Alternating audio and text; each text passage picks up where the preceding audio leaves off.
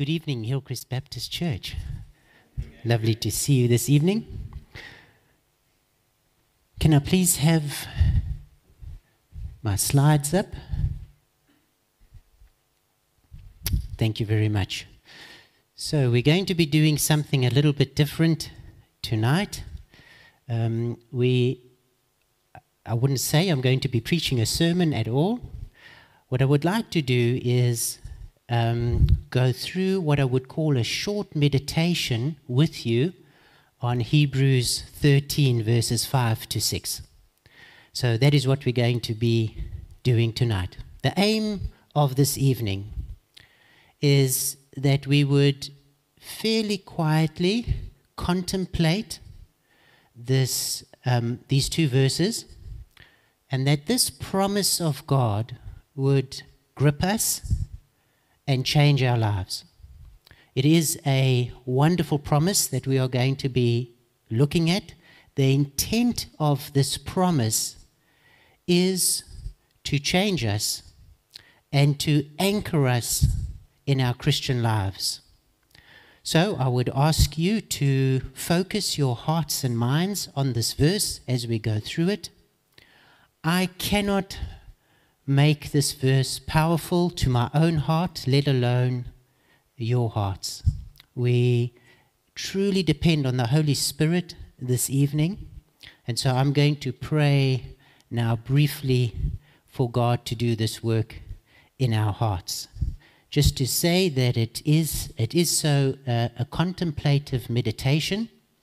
If you are prone to cl- closing your eyes during the sermon, well, tonight is a good time to do that. We will assume you are meditating very hard on the verse. Let's pray. Our Lord, our God, as we come to your word, we are always so dependent on you.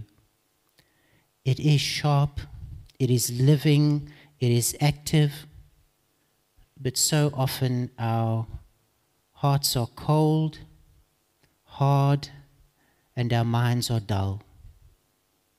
And particularly this evening, Lord, I feel my inadequacy.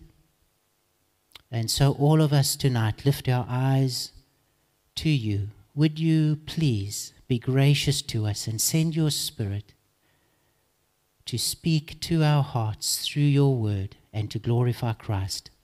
We ask this in his name. Amen.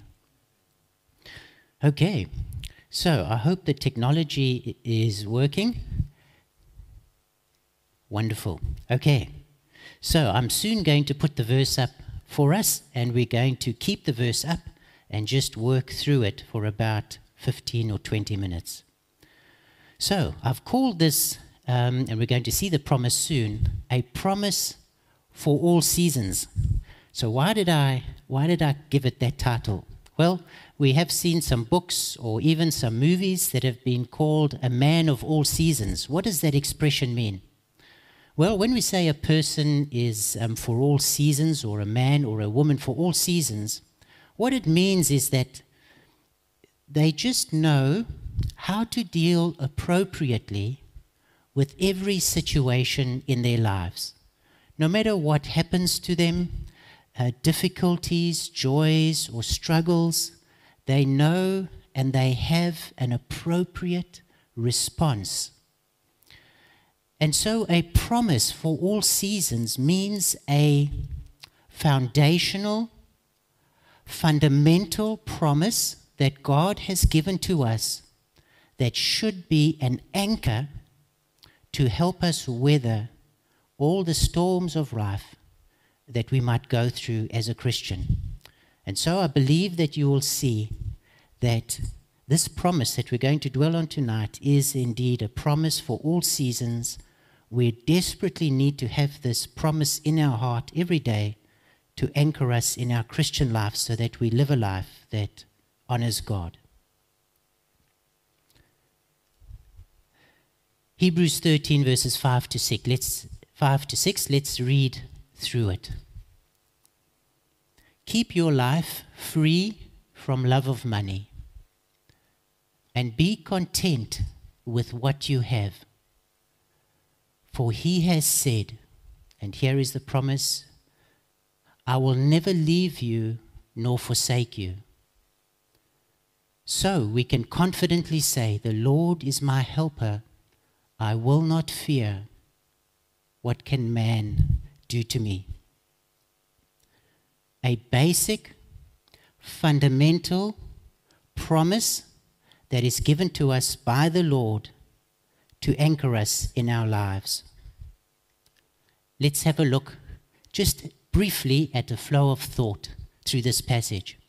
So it starts off with an instruction that you and I are to keep our lives from the love of money, a particularly destructive sin, and we are to keep ourselves free from this destructive sin. Not only that, we are to be content with everything that we have. How are we to do that? Why are we to be content?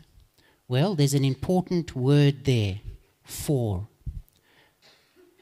Because, in other words, because of this promise, I will never leave you nor forsake you, we are instructed to and we are able to keep our lives free from the love of money, and we are able to be content in our lives as they are right now.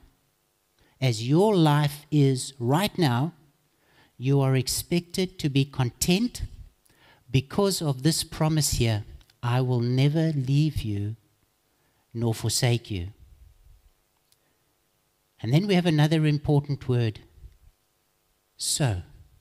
In other words, because of this promise, I will never leave you or forsake you, we can confidently say, the Lord is my helper.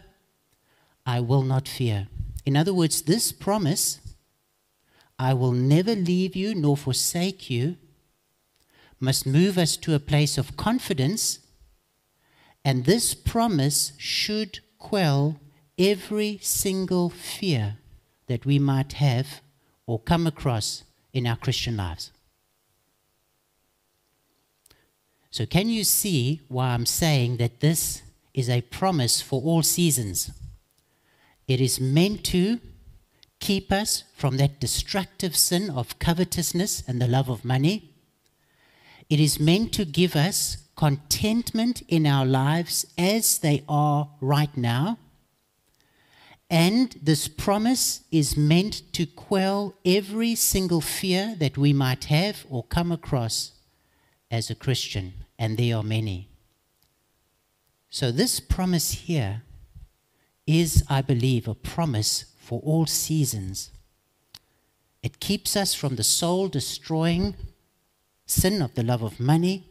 It helps us deal with discontentment in our lives. It quells every fear. It is a promise for all seasons, and it is a fundamental anchor in our Christian life.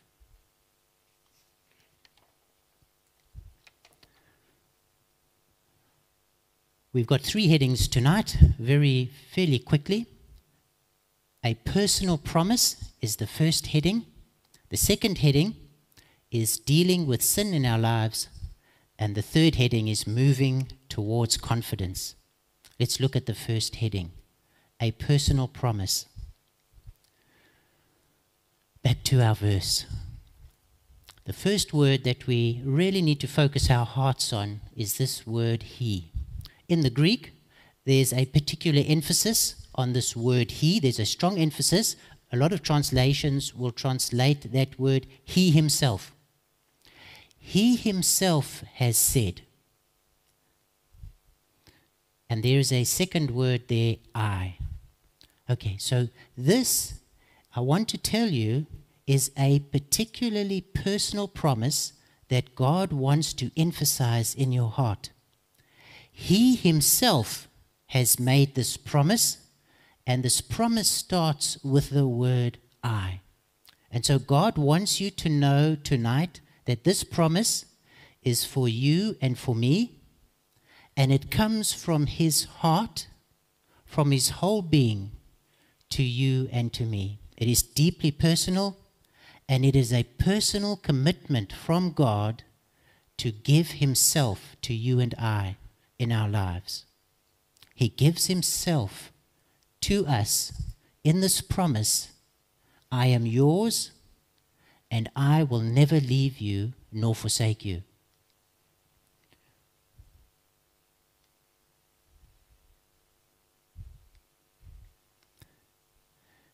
We need to focus on this word will.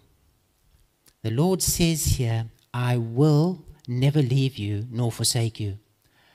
As I was meditating on this verse, I believe we need to feel a forceful determination from the Lord he wants us to feel the certainty of this one word in this promise I will never leave you nor forsake you.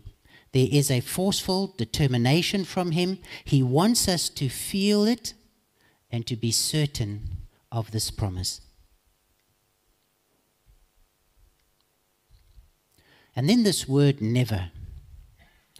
I want us tonight to feel the scope and the power of this one word that the Lord will never leave us. I suppose the closest we have to this promise is in marriage, right? When two people come together, they, they take an oath towards each other, and essentially, they do make this commitment I'm not going to leave you and I'm not going to forsake you. I'm going to love you and to cherish you and um, honor you um, in my life. But it is not, there's no never in there, is there? What do we say in marriage? I will I give myself to you and I will never leave you nor forsake you. I will love you and cherish you until death us to part. It's not forever. There is not a never in that statement because we are limited. And as we look at marriages around us, even despite those oaths, we see marriages crumbling. People go back on their word. They don't keep their word. their sexual immorality, which tends to really break marriages. And then there is death, where Nobody on this earth can commit themselves to you forever. But the Lord, in this promise, He says to you, and He says to me, I will never, ever leave you or forsake you. And we just need to feel the scope of that. You know, death is quite a terrifying thing because it's the, that one thing in the world that we are going to face all alone. Our spouse does not come with us, our children cannot come with us. But here we have a promise from the Lord I will never leave you or forsake you. And that transcends death itself. Life happens to us we go through ups and downs. We go through difficulties. We go through trials. We go through sadnesses. We go through joys. But here is a rock solid anchor. I'm sorry I clicked. I will never leave you nor forsake you. I just want you to, in your life now, just to think about that promise. This is what a meditation is the Lord of glory makes a personal promise to you and I that he will never leave us nor forsake us. It is a fundamental promise for the Christian life. In fact, I believe it is one of the fundamental promises for the Christian life. Do you know that when we became Christians, God could have done a number of things for us? It's within his power to do this. He could have fixed our bank account, whatever that looked like. He could have sorted it out then and there and deposited a cool 20 or 30 million rand cash into our deposit. He could easily have done that. He could have also fixed up all of our health problems. That as you were born again and you became a believer, you just feel something happening in your teeth and all your orthodontics are sorted out. any crooked spine or, or muscle that had deteriorated, you just feel something happening, and you are healthy, you are wealthy, and I mean, wouldn't that be wow? I would love that, you know. So let's not, I hope I'm not too carnal if I'm telling you, I would love that if that had have happened to me. No aches and pains, full of energy. Um, and the Lord has not done that for you and I when we become a Christian, right? He does something more extravagant. He does something more extravagant for you and I. He gives Himself to us. Look at that promise. That is a personal pledge from the eternal Almighty God that He is giving Himself to you for your Christian walk, and He is never going to leave you, and He is never going to forsake you. And He wants that promise to impact us in our lives. Let's speak about dealing with sin, our second heading. The love of money. The love of money is one of those root sins. The Bible tells us in 1 Timothy 6, especially verse 10, that the love of money is the root of all kinds of evil. It says that in the pursuit of the love of money, people turn away from the faith, even. They depart from the living God to pursue money. It is a particularly destructive sin in our lives. The Lord Jesus spoke, and when he encountered that rich young ruler, what did he say? He said to his disciples, Children, it is difficult for the rich to enter the kingdom of heaven. As people, we love money more than we love God. And so, this particular sin, the love of money, is a root sin that gives birth to a whole lot of other sins, and it is spiritually destructive in our lives. And this promise says, we must, this verse tells us you must keep yourself free from the love of money. How do we do that? Because the Lord has given Himself to you. I want you to notice something. So, what is so bad about the love of money? Why is the sin so great? Look at what the verse says. Keep yourself from the love of money, for he has said, I will never leave you or forsake you. So if your heart is hankering after money, it is not just that you are dissatisfied with your bank account. You are dissatisfied with the Lord Himself. Isn't that right? Because look at that pledge. Keep yourself from the love of money, for I will never leave you or forsake you. I have given myself to you. Not riches, I've given you something more extravagant. I've given you myself. And so when we pursue the love of money, we are saying to God, Lord, you are not enough for me, and you do not satisfy my soul and we pursue money. That is how heinous the sin of the love of money is.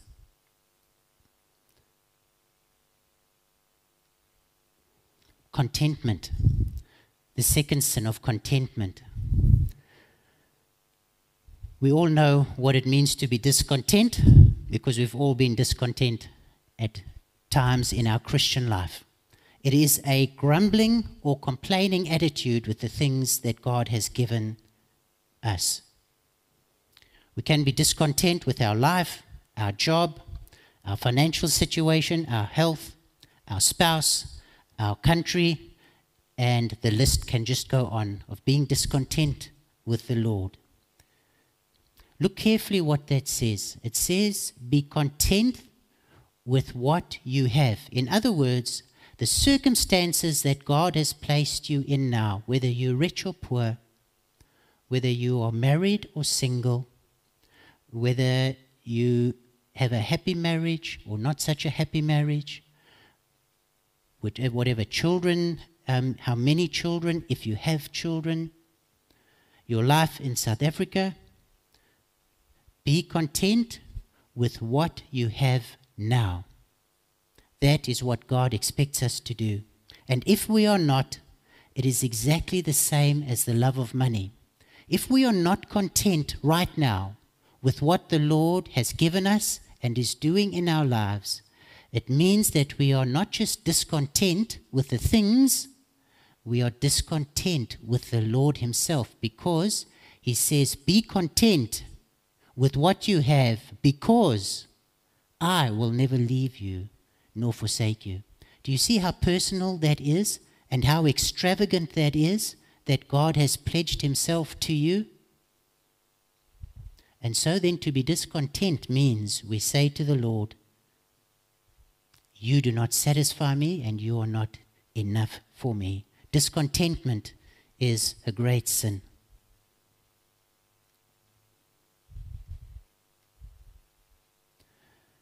And so, this third sin of fear. Look at it again. I will never leave you nor forsake you. Because of this promise, so we can confidently say, The Lord is my helper, I will not fear. So, how many things can we fear in this world? So many things crime, economy, the pandemic, disease, retrenchments, and the list can go on and on and on. We so easily fall into fear, and it can cripple us. I want you to notice in this verse the stupidity of fear. The stupidity of fear. Look at that, what that promise says. The Lord, the eternal God, gives Himself to you in your Christian walk, and He tells you, I will never leave you and I will never forsake you. So, what do we have to fear? It is so stupid to be fearful of anything in this world, we are saying that that thing we are scared of is greater than God. And that is absolutely insane. It is stupid. And yet we fall into it so easily. The Almighty God has given us this promise so that we can live a deliberately obedient life and we can have a determination that we are not going to live our life in fear of anything, but we are going to boldly serve the Lord. I just want to, we're coming right near the end now. Just want to stand back and look at this promise I will never leave you or forsake you. So the Lord has given us this promise. What is His expectation that that promise there is going to do for you and I. What we have seen is that the Lord expects that that promise is enough for you and I to live a godly Christian life free from the love of money, free from grumbling and discontent with our lives, and free from fear. That is what the Lord expects, that promise there to do for you and I. Is it doing that in your life and in my life? It should be. It is a promise, a personal promise from God to you where He pledges Himself that He will never, ever leave you or forsake you. No matter what you go through, no matter what storm you have to weather, and even as you pass through the veil of death, He will never leave you or forsake you. You will not be alone. And God expects this promise to be enough for us to live a Christian life. And so, as we close, becoming bold, look what the verse says I will never leave you or forsake you. Because of this promise, so we can confidently say, The Lord is my helper. I will not fear. What can man do to me? This promise is meant to move us to holy boldness in our lives and in serving the Lord. This promise was the one given to Joshua, wasn't it? He had to go in with a whole bunch of ex slaves and conquer the promised land. How on earth do you do that?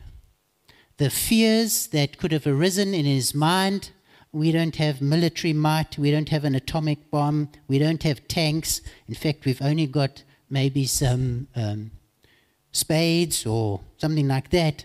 We're going into a land of, there's some giants there, they are skilled militarily. How does Joshua stand up and be bold and confident and conquer the land?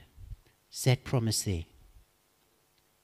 Can we not overcome some of our fears through a promise like this? It is an extravagant promise to you and I, and it should move us to holy boldness. So, this promise here is a promise that we should have on our hearts every day. And so I want to close by asking you it would be worth your while to memorize these two verses and to have this promise in your heart every day to help keep out the love of money and covetousness, which is destructive, to keep you from discontentment and grumbling against the Lord, and to quell every single fear you might have or come across in your life, and to move you to holy boldness. It is a personal promise from the Lord to you and I and He will never leave us or forsake us. Let's pray. Heavenly Father, we, we are so foolish. With such an extravagant promise, we should be bold, we should be courageous, we should be living sacrificial lives for you, and how easily we are distracted and we are paralyzed by fear. And I pray that as we meditate on your word generally, but specifically this promise, it might move us to godly living for you in full confidence and faith that the eternal Lord is with us. We thank you for this in Jesus' name. Amen.